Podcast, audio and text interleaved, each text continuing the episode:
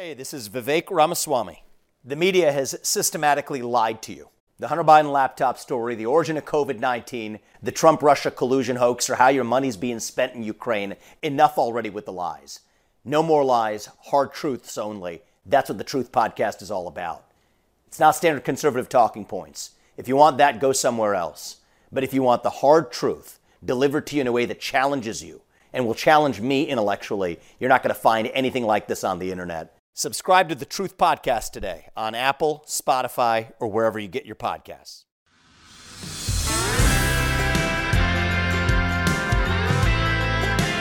Hey, welcome to Politics by Faith. I'm Mike Slater. Thanks for being here. Thanks for taking the time.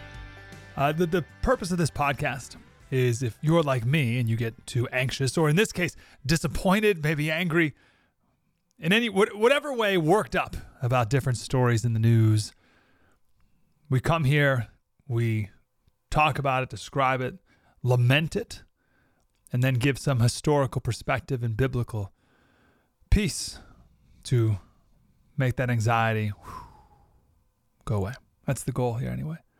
Very grateful for all the emails you've sent, emails of encouragement. Uh, it always means a lot to me, and especially has this week. I feel like it's been forever since we've been together, and and it's it's just been a long week uh, I apologize. My baby has been in the NICU. He's still there, and I'll explain what's going on in a minute, but the last week or so has been a blur. Also, I was going to make this episode about Trump's big announcement, but I figure we should just wait until after the president makes his announcement, whatever the announcement is. So the next episode will probably be about Trump versus DeSantis in 2024, which I'm very excited to talk about. So that'll probably be next time. But first, the story of the day. I have a really bad attitude after losing so pathetically last Tuesday. And oh, listen, I, I hear people spin it into a positive. This, uh, oh, we won the House, and that's all you need is to. I, I get it, I get it, but nothing like what it should have been. And I I feel hopeless that we'll never win again. 2016 was such a fluke that Trump won. It really was. And if it's this bad and we lose, how can some states and the country ever vote Republican again? I think it was a, I fear it was a once in a lifetime celebrity candidate like Donald Trump who could pull it off before 2016, everyone loved Donald Trump. He was the host of the number one show on TV for 14 seasons. The Apprentice was on for 14 seasons.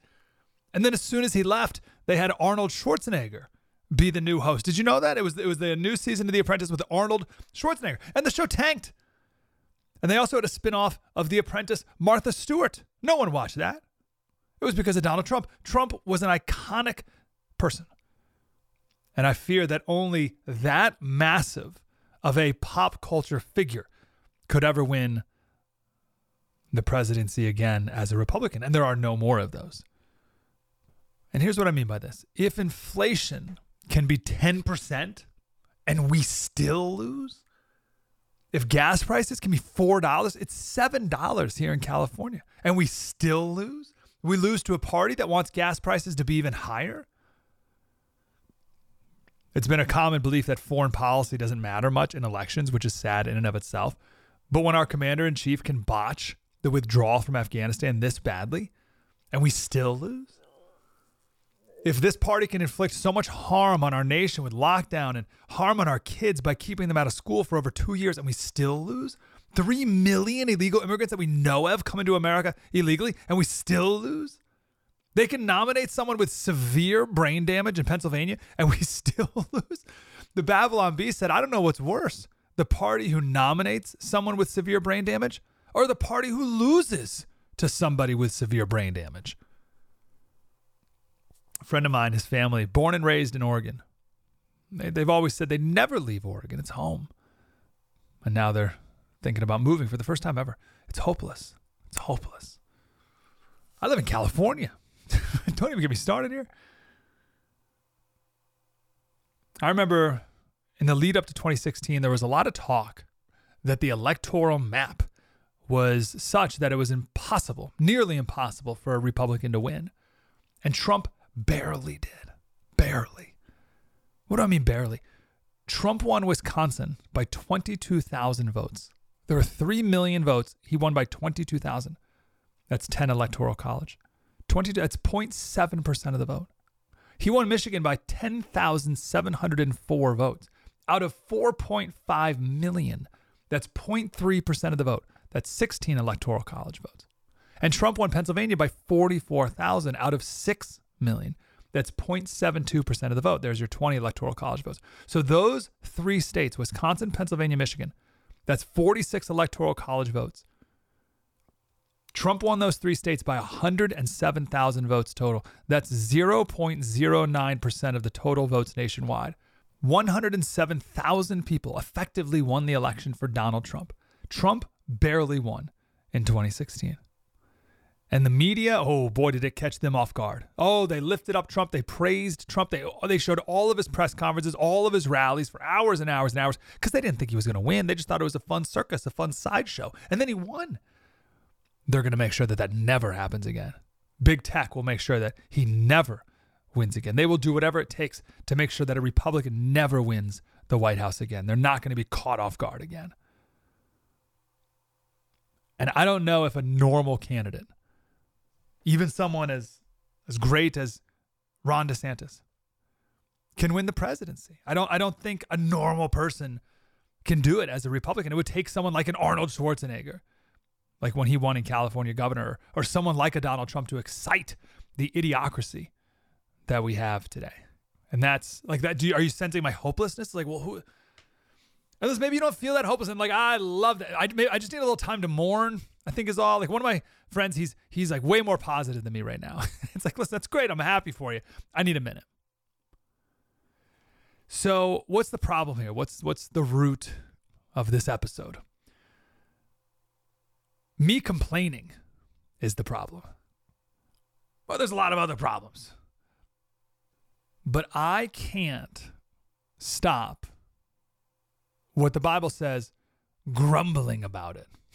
I, have just I've been whining about it for a week. I haven't I have not been moaning and wailing, right? Like like Democrats did when Trump won in 2016, right? You've seen videos of people literally screaming in agony in the streets. I'm not doing that. I don't see any conservatives doing that. But I've been grumbling and muttering under my breath about it all week. I felt hopeless, which is bad. And then I got a bad attitude about it, which makes it worse. and I don't want to feel like this anymore. And I have a solution to it. If you have a grumbling heart right now, like I do, I have a solution for you. I promise you. And we'll get to it in a minute. But first, I need another minute to lament. I need another. Just give me one more minute. What is wrong with this country? How can the people of Pennsylvania have voted for a guy with brain damage. I think it shows how uninformed people are. I'm putting it nicely. I bet if you take the average independent voter, your oh so righteous independent voter, and you ask them, why did you vote for John Fetterman? I bet they can't tell you anything about him. They'll be like, oh, I don't know. It's like, did you see the debate? No, no. You know he can't understand the words you say to him, right? Oh, no, I, did, I didn't know that. What do you mean? Did you know he had a stroke? Yeah, I heard something about that, but you know, I, I don't want to be mean to to a sick person. He's recovering. He'll get better. he said he's fine. Right? It's like it's stuff like that. Like no critical thinking. You've seen the videos where they, they go on the sidewalk and they ask adults, how many states are there? Who did we fight the Revolutionary War against? Who's the first president? Who's the current president? People have no clue. No clue.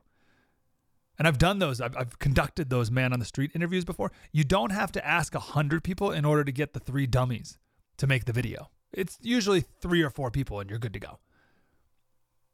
I think most voters pick who they're voting for in our idiocracy with about as much thought as people fill out their NCAA basketball brackets based on mascots and if they like the team colors or the sound of the word, right? Like uh, Oklahoma versus Missouri. Um, uh, I like Oklahoma more. That's fun. Oklahoma, I like Oklahoma. Uh, Baylor, those fun colors, nice. Ooh, Gonzaga. Yeah, I'm gonna go with Gonzaga. I think that says like, oh yeah, Fetterman. Hmm, Fetterman, that sounds good. I like Fetterman. Sure, why not? Let's go for Fetterman. We live in a really stupid time. And I mean that in every way. I mean it quite literally. How many Americans do you think cannot read? This is the level we're at right now. We're talking about literacy.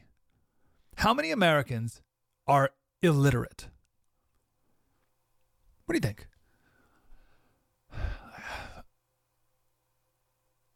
Half a million?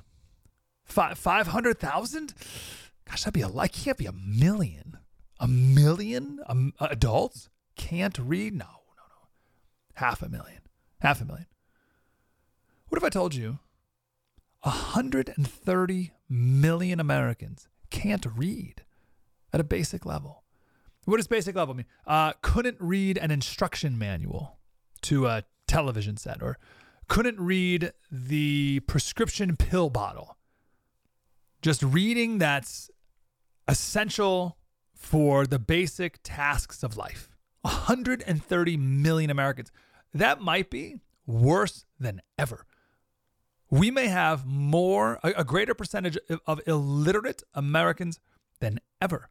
How can that be? By the way, that number comes from Dr. Ingrid Haines. She's the director of the National Literacy Institute. So you're thinking, well, maybe she's she maybe she has an incentive to overstate the problem. Maybe that's true. But let's go with it just for a minute. There's 210 million adults. So about 60% of American adults can't read. okay? 60% illiteracy in America today. Now, how does that compare historically? It's very difficult to gauge literacy in America from hundreds of years ago. But the most authoritative source on this, it's the author of a, of a book called Literacy in Colonial New England. His name's Kenneth Lockridge. He concluded that among men, in 1758 to 1762, 85% of the colonists were literate. So let's flip it around 15% were illiterate. Today, 60% are illiterate. From 1787 to 1795, so we're just after the, the Revolutionary War, right? 10% of Americans were illiterate. Today, 60% are illiterate. And he also concluded that in Boston in 1800, 99% of the city was literate. 99%. They had 1% illiterate. And today in America, we're 60%. Wow. Have you ever heard any analysis about this election and the election results be- because people can't read? Like, oh, these were the results because 60% of our country is illiterate. It's true. Hmm. It was known and celebrated that in this new country of America, we had higher literacy rates than Europe. In 1800, there was a magazine called the Columbia Phoenix. They said no country on the face of the earth can boast of a larger population of inhabitants versed in the rudiments of science, or fewer, who are not able to read and write their names than the United States of America. That was in the year 1800. Education was of the highest value of our colonists. Thomas Jefferson, when he was governor of Virginia, passed a bill for the more general diffusion of knowledge. And the beginning was those entrusted with power have, in time and by slow operations, perverted it into tyranny. And it is believed that the most effectual means of preventing this would be to illuminate the minds of the people of large. So you give people power over time, they turn it into tyranny. The way to prevent that, the best way to prevent that, is to educate people, to have educated people. And I'm arguing that the most effectual means, in the words of Thomas Jefferson, the best means of preventing tyranny doesn't exist anymore literacy. Therefore, the people we've entrusted with power have perverted it into tyranny. Just like Thomas Jefferson said. My argument is that Thomas Jefferson was right. So I am lamenting right now that we live in an idiocracy And I don't know how to come back from that. I don't know how we get back from that. Okay. That's my that's my lament. Are you in the doldrums with me? well, uh, let's just end there. Good night, everybody. No, no, no, we can't do that. Okay. Let's pick. Let's pick ourselves up here. Come on. I've never clapped to get out of a lament. That's how that's how deep my lament is. I need to literally clap my way out of it. All right, let's talk about the uh, the Bible a bit. So, the Bible says to stop grumbling. and he's, it's pretty clear about it. James 5 7 says, Do not grumble against one another. And you're like, well, maybe that's not clear enough. Well, Philippians 2:14, do everything without grumbling. What happens when you grumble? Well, when you grumble, you're not listening to God. Psalm 106:25 says they murmured in their tents. That's often the same word. Grumble and murmur. They murmured, they grumbled, they complained in their tents, and they did not obey the voice of the Lord. Too busy grumbling. The clearest story of this, I like to on this podcast come up with maybe stories you haven't heard before or stories in the Bible that, that people don't talk about all the time. But there's just no better story than this. And to prove this point, and I think about this all the time. I think about this story maybe every day.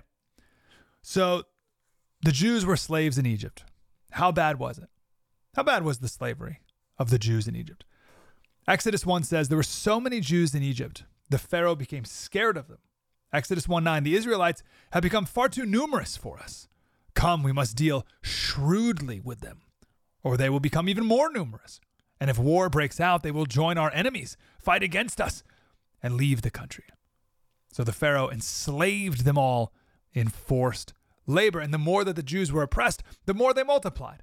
So, plan B. The Bible says So the Egyptians came to dread the Israelites and worked them ruthlessly. They made their lives bitter with harsh labor in brick and mortar and with all kinds of work in the fields. In all their harsh labor, the Egyptians worked them ruthlessly. The Bible says ruthlessly twice for emphasis. And the word harsh here, used twice harsh labor, harsh labor twice. In Hebrew, it has a connotation of not only difficult, but cruel. So, cruel labor. So the Pharaoh then decided to kill all the Jewish babies. So you're wondering how oppressive it was for the Jews in, in Egypt? That oppressive. Let's throw all the newborn boy, male babies into the river and drown them. It says, Every Hebrew boy that is born you must throw into the Nile. The Jews had misery and suffering and a broken spirit. That's what the scripture says.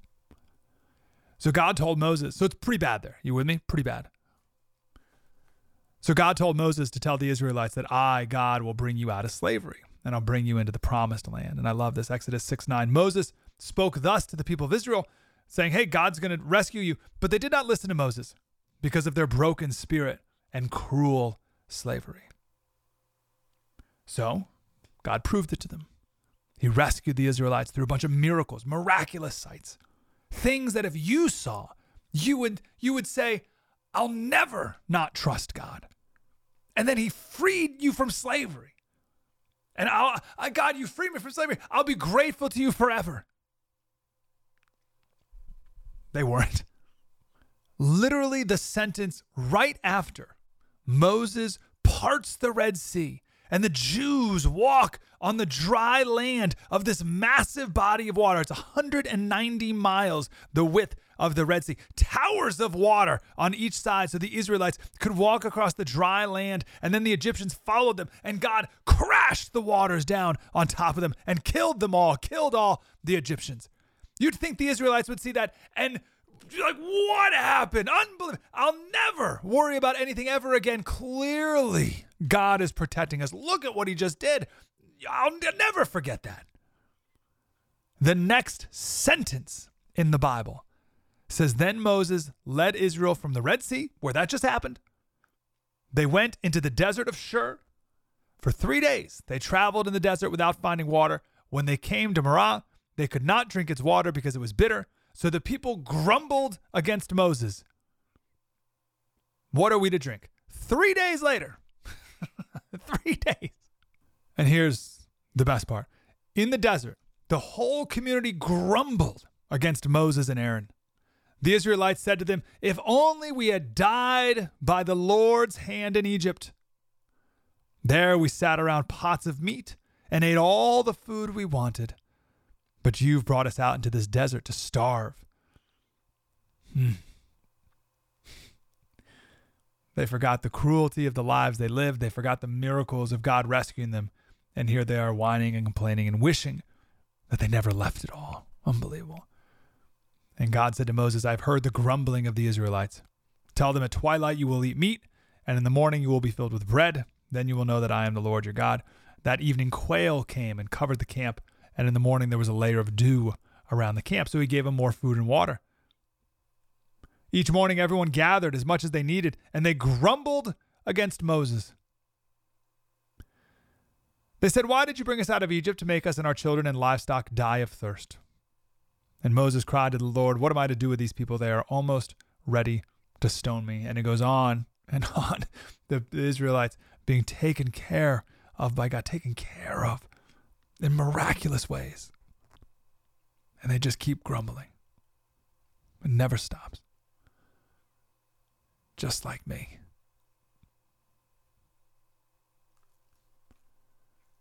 Numbers 14, 27. How long shall this wicked congregation grumble against me? Forever, forever. We are always grumbling, always complaining about politics and about life. Uh, let me tell you where I've been all week. So, my son is in the NICU.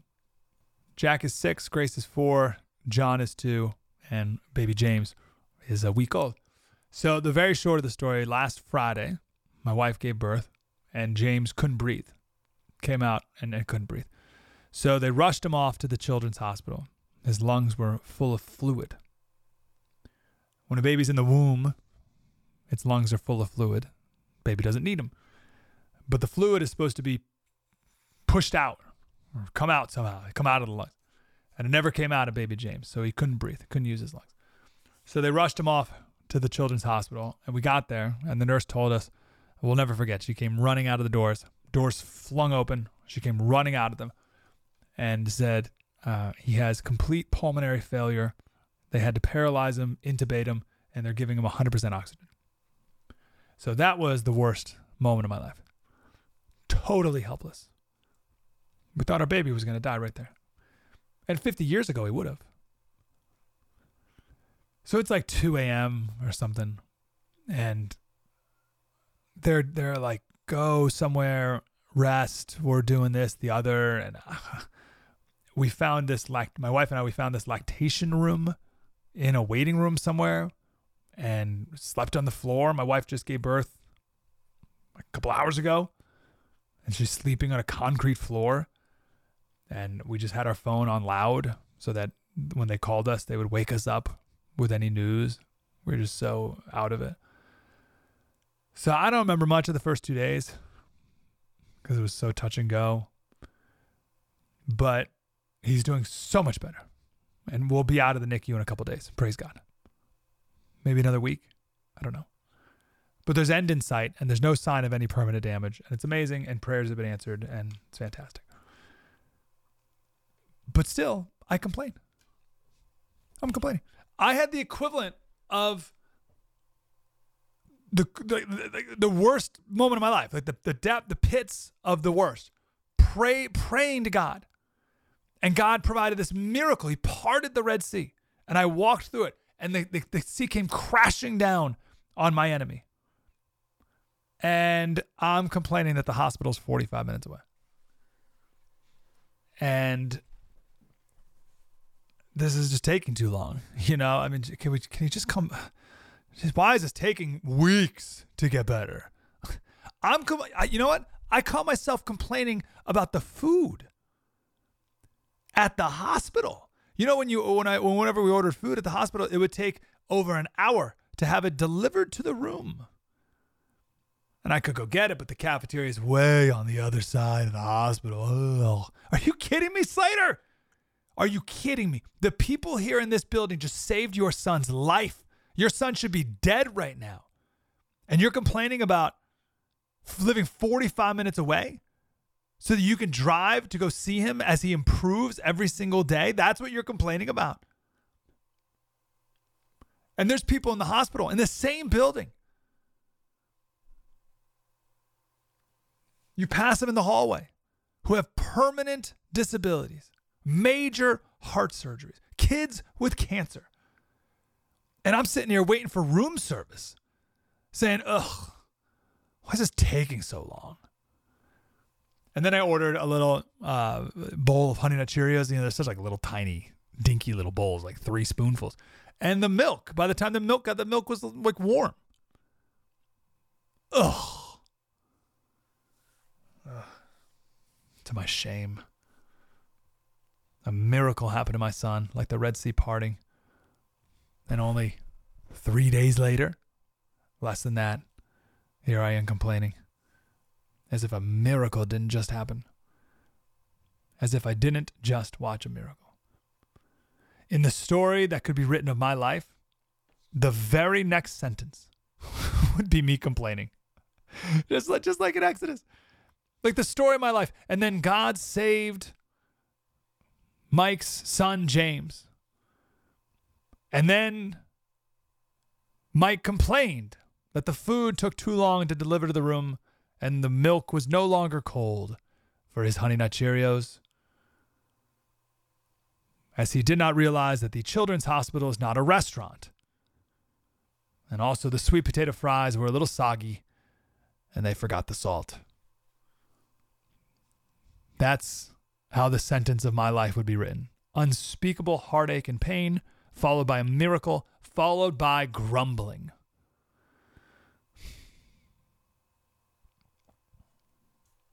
First Thessalonians 5:18 Give thanks in all circumstances for this is the will of God and Jesus Christ for you.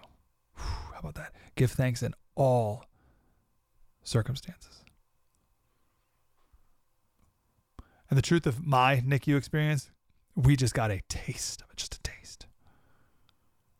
My son's going to make it, many don't. And and and you want me to give thanks in all circumstances? I'm grumbling and things are going great. Hmm. We've learned a lot of empathy this last week.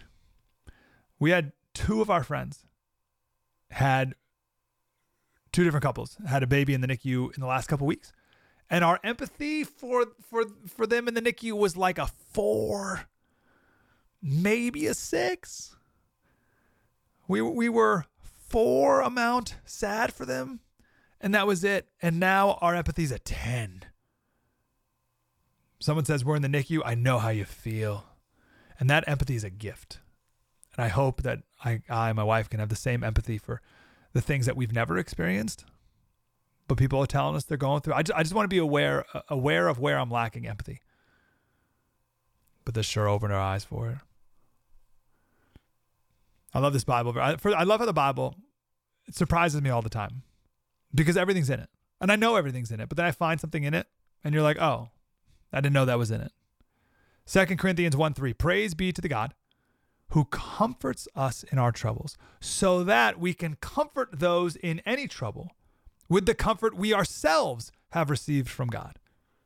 So you've been comforted, great. Go share that comfort with someone else. You've been through the ringer, great. Go talk to someone who's going through it right now. Help them. The suffering you're going through can be used to give truth and love and true empathy and comfort to others. Okay. So, anyway, that's where we've been all week. Thank you for your prayers. James is his name. So, what's in my control? What's in my control? Let's get back to politics. Uh, it's true for all of life, but let's get back to politics. How do we get out of grumbling? How do we stop grumbling? What's the posture? What's the mindset? What's the worldview? The approach we need to have to not be grumblers. Again, the Bible says, do not grumble. The solution, the antidote to grumbling is to be a happy warrior. a happy warrior. I don't know what comes to mind when you think that. I think most people think maybe Ronald Reagan. He was described as a happy warrior. But what is it exactly? Stephen Mansfield, he wrote about the movie Chariots of Fire, and I just have to read this because it's perfect. He says the movie opens with a scene of athletes running in Scotland. It's cold. They're exhausted. They've gotten all wet and sandy because their coach is making them run along a dank, cloudy Scottish beach. The camera slowly shows each runner in the pack. These runners are from different backgrounds and they're running for different reasons, as we learn from the movie that soon unfolds. Some are driven, some are trying to overcome their past. Yet some are what I call happy warriors. They are just as miserable, wet, and exhausted as all the other runners, but they have smiles on their faces. They are happy in the hardship. The pain of their training just gives them joy. They don't expect it all to be easy. They just want to have meaning. And it does. So they run, smiling like fools, happy in the agony, running for the glory of God and what they hold dear. Happy warriors are those who understand that life will not be easy, yet they find joy in the battle, in the struggle, in the challenges before them. Let me pause here. Are you thinking about politics or are you thinking about life right now? Exactly. They accept that difficult things are the price of victory, so they dive in. In fact, it could be that life is sweetest when contending with comrades at your side. So live in the moment. Throw yourself into the struggle. Find joy in it. Joy? Joy at heartbreaking election losses and like like like hopeless election laws. Find joy in your kid in the NICU. Find joy in pain and, and death and misery and difficulty and suffering. Find joy. Throw yourself into the struggle. Find joy in it and feel the wonder of conquering, having given your all. Conquering yourself, conquering a problem, conquering towards a noble vision. Life is hard, pain comes, battles are required. Struggle's always with us. The happy warrior knows God is near. The hardship is refining. Victory is possible for the deserving. And all of it prepares us for greater battles another day. Raise a glass to battles yet to come. I want you to be a happy warrior. I want those who look to you for leadership to drink from your contagious joy and devotion. I want them to see the smile on your face when challenges come. Declare war on anything in yourself that makes you less than a happy warrior. Hmm. How good is that? Stephen Mansfield. You can just Google Stephen Mansfield, Happy Warrior, Chariots of Fire, and it should pop up for you. Pretty good. This term, though, comes from a poem by William Wordsworth. Wrote in 1806. It's a brilliant poem. We should do a podcast episode just breaking down every line of it because it's so good. But just a couple highlights here. Who is the happy warrior? Who is he that every man in arms should wish to be? Who doomed to go in company with pain and fear and bloodshed, miserable train, turns his necessity to glorious gain, has tempted more, more able to endure, and therefore does not stoop nor lie in wait for wealth or honors or for worldly state, whom they must follow, on whose head must fall like showers of manna if they come at all. I love that he doesn't do it for the the wealth, the money, the praise. He just does it because it's the right thing to do. He who, though thus endued as with a sense and faculty for storm and turbulence, is yet a soul whose master bias leans to home felt pleasures and to gentle scenes. He's willing to fight, but he really just wants to be home. The reluctant warrior, too. While the mortal mist is gathering, draws his breath in confidence of heaven's applause. This is the happy warrior. This is he that every man in arms should wish to be. I skipped over a bunch. You should read the whole poem. It's fantastic. You should read it and read it deeply. Take time to analyze every word and sentence and impress it upon your heart. Ronald Reagan said, We've made such progress already. So let us go forth with good cheer and stout hearts, happy warriors, out to seize back a country and a world to freedom. It's the only way, isn't it? I don't know. I, I got to I got to decide. Do I want to be grumbling and mumbling, murmuring, complaining, Is that me? Is that who I want to be? Is that, is that who I want to be in the political world? Is that who I want to be in the hospital? I'm, I'm in the NICU with all the other NICU babies and parents and and uh, uh, doctors and nurses. I'm, I want to be the grumbling, complaining guy. Or am I the happy warrior? All right, final thought to meditate on. There's a third way. This is a little preview of what's to come in our next episode when we talk about Trump. Always look for the third way. It's true with almost anything. Always look for the third way. You're usually presented two options, and neither of them are fully true. And when it comes to Donald Trump for president, you're going to be uh, given a choice. Pick a team. You get two to choose from. You either love Trump and you support him for president in 2024. It's option one. Option two, you hate Trump and you want DeSantis in 2024. That's it. You either love Trump and you support him, or you hate Trump and you're you're you've betrayed him and you're disloyal to him. I propose a third way. And I'm not saying I am this way. I just want an option for people to take this. The option is I really like Trump. I love Trump. I'm grateful for Trump. Well done, Donald Trump. You will go down as one of the greatest presidents in history, and we are grateful for you. And I think it's time to look at DeSantis moving forward. It's that third option. The third option of maybe you want DeSantis or someone else, but it doesn't mean you hate Trump. It doesn't mean you're disloyal to Trump. There's a third way. We'll talk more about that in the next episode. But it's the same with gratitude. This is my point. There's a third way. I feel like you're you're uh, you're like tricked into one of two teams. Either you grumble because life is hard. That's option number one. Life is hard, so you grumble. You grumble because life is hard. Option two, you're just happy go lucky and rose colored glasses and everything's great, and everything's amazing, and I love Kim Kardashian, and I think people are genuinely really good and nice all the time, and so am I. And you ignore the difficulties of life. But there's a third way. The third way is the person who understands the difficulties of life, who understands that life is hard and feels that deeply, has lived that profoundly, who knows the reality of pain, whether it's the death of a child or death of a spouse, who knows tragedy and pain and suffering and cruelty and betrayal, who knows the worst things in life and still never grumbles. That's the happy warrior, and that's the third way. I don't want to be a grumbler because life is hard, and I don't want to ignore the difficulties of life to be happy. I want to understand the difficulties of life and because of that, be a happy warrior. And the only way to do that is Romans 12, 2. Do not be conformed to this world, but be transformed by the renewal of your mind. That by testing, you may testing, by testing difficulty, you may discern what is the will of God, what is good and acceptable and perfect. I hope that made sense. I hope that was something. And if it wasn't, I'm very tired. And I'm I am going to bed because we're heading off to the NICU bright and early tomorrow.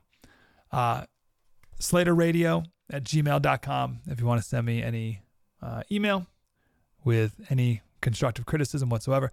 This podcast is is thriving right now, and please, it's completely because of you. Five star reviews and, and subscribing write a little five star review note. All that gets in the algorithm and it grows from there. So super grateful for you. Thank you for spreading the word. Next time you hear from me, I will be much more of a happy, happy warrior for you. Politics by faith. Mike Slater.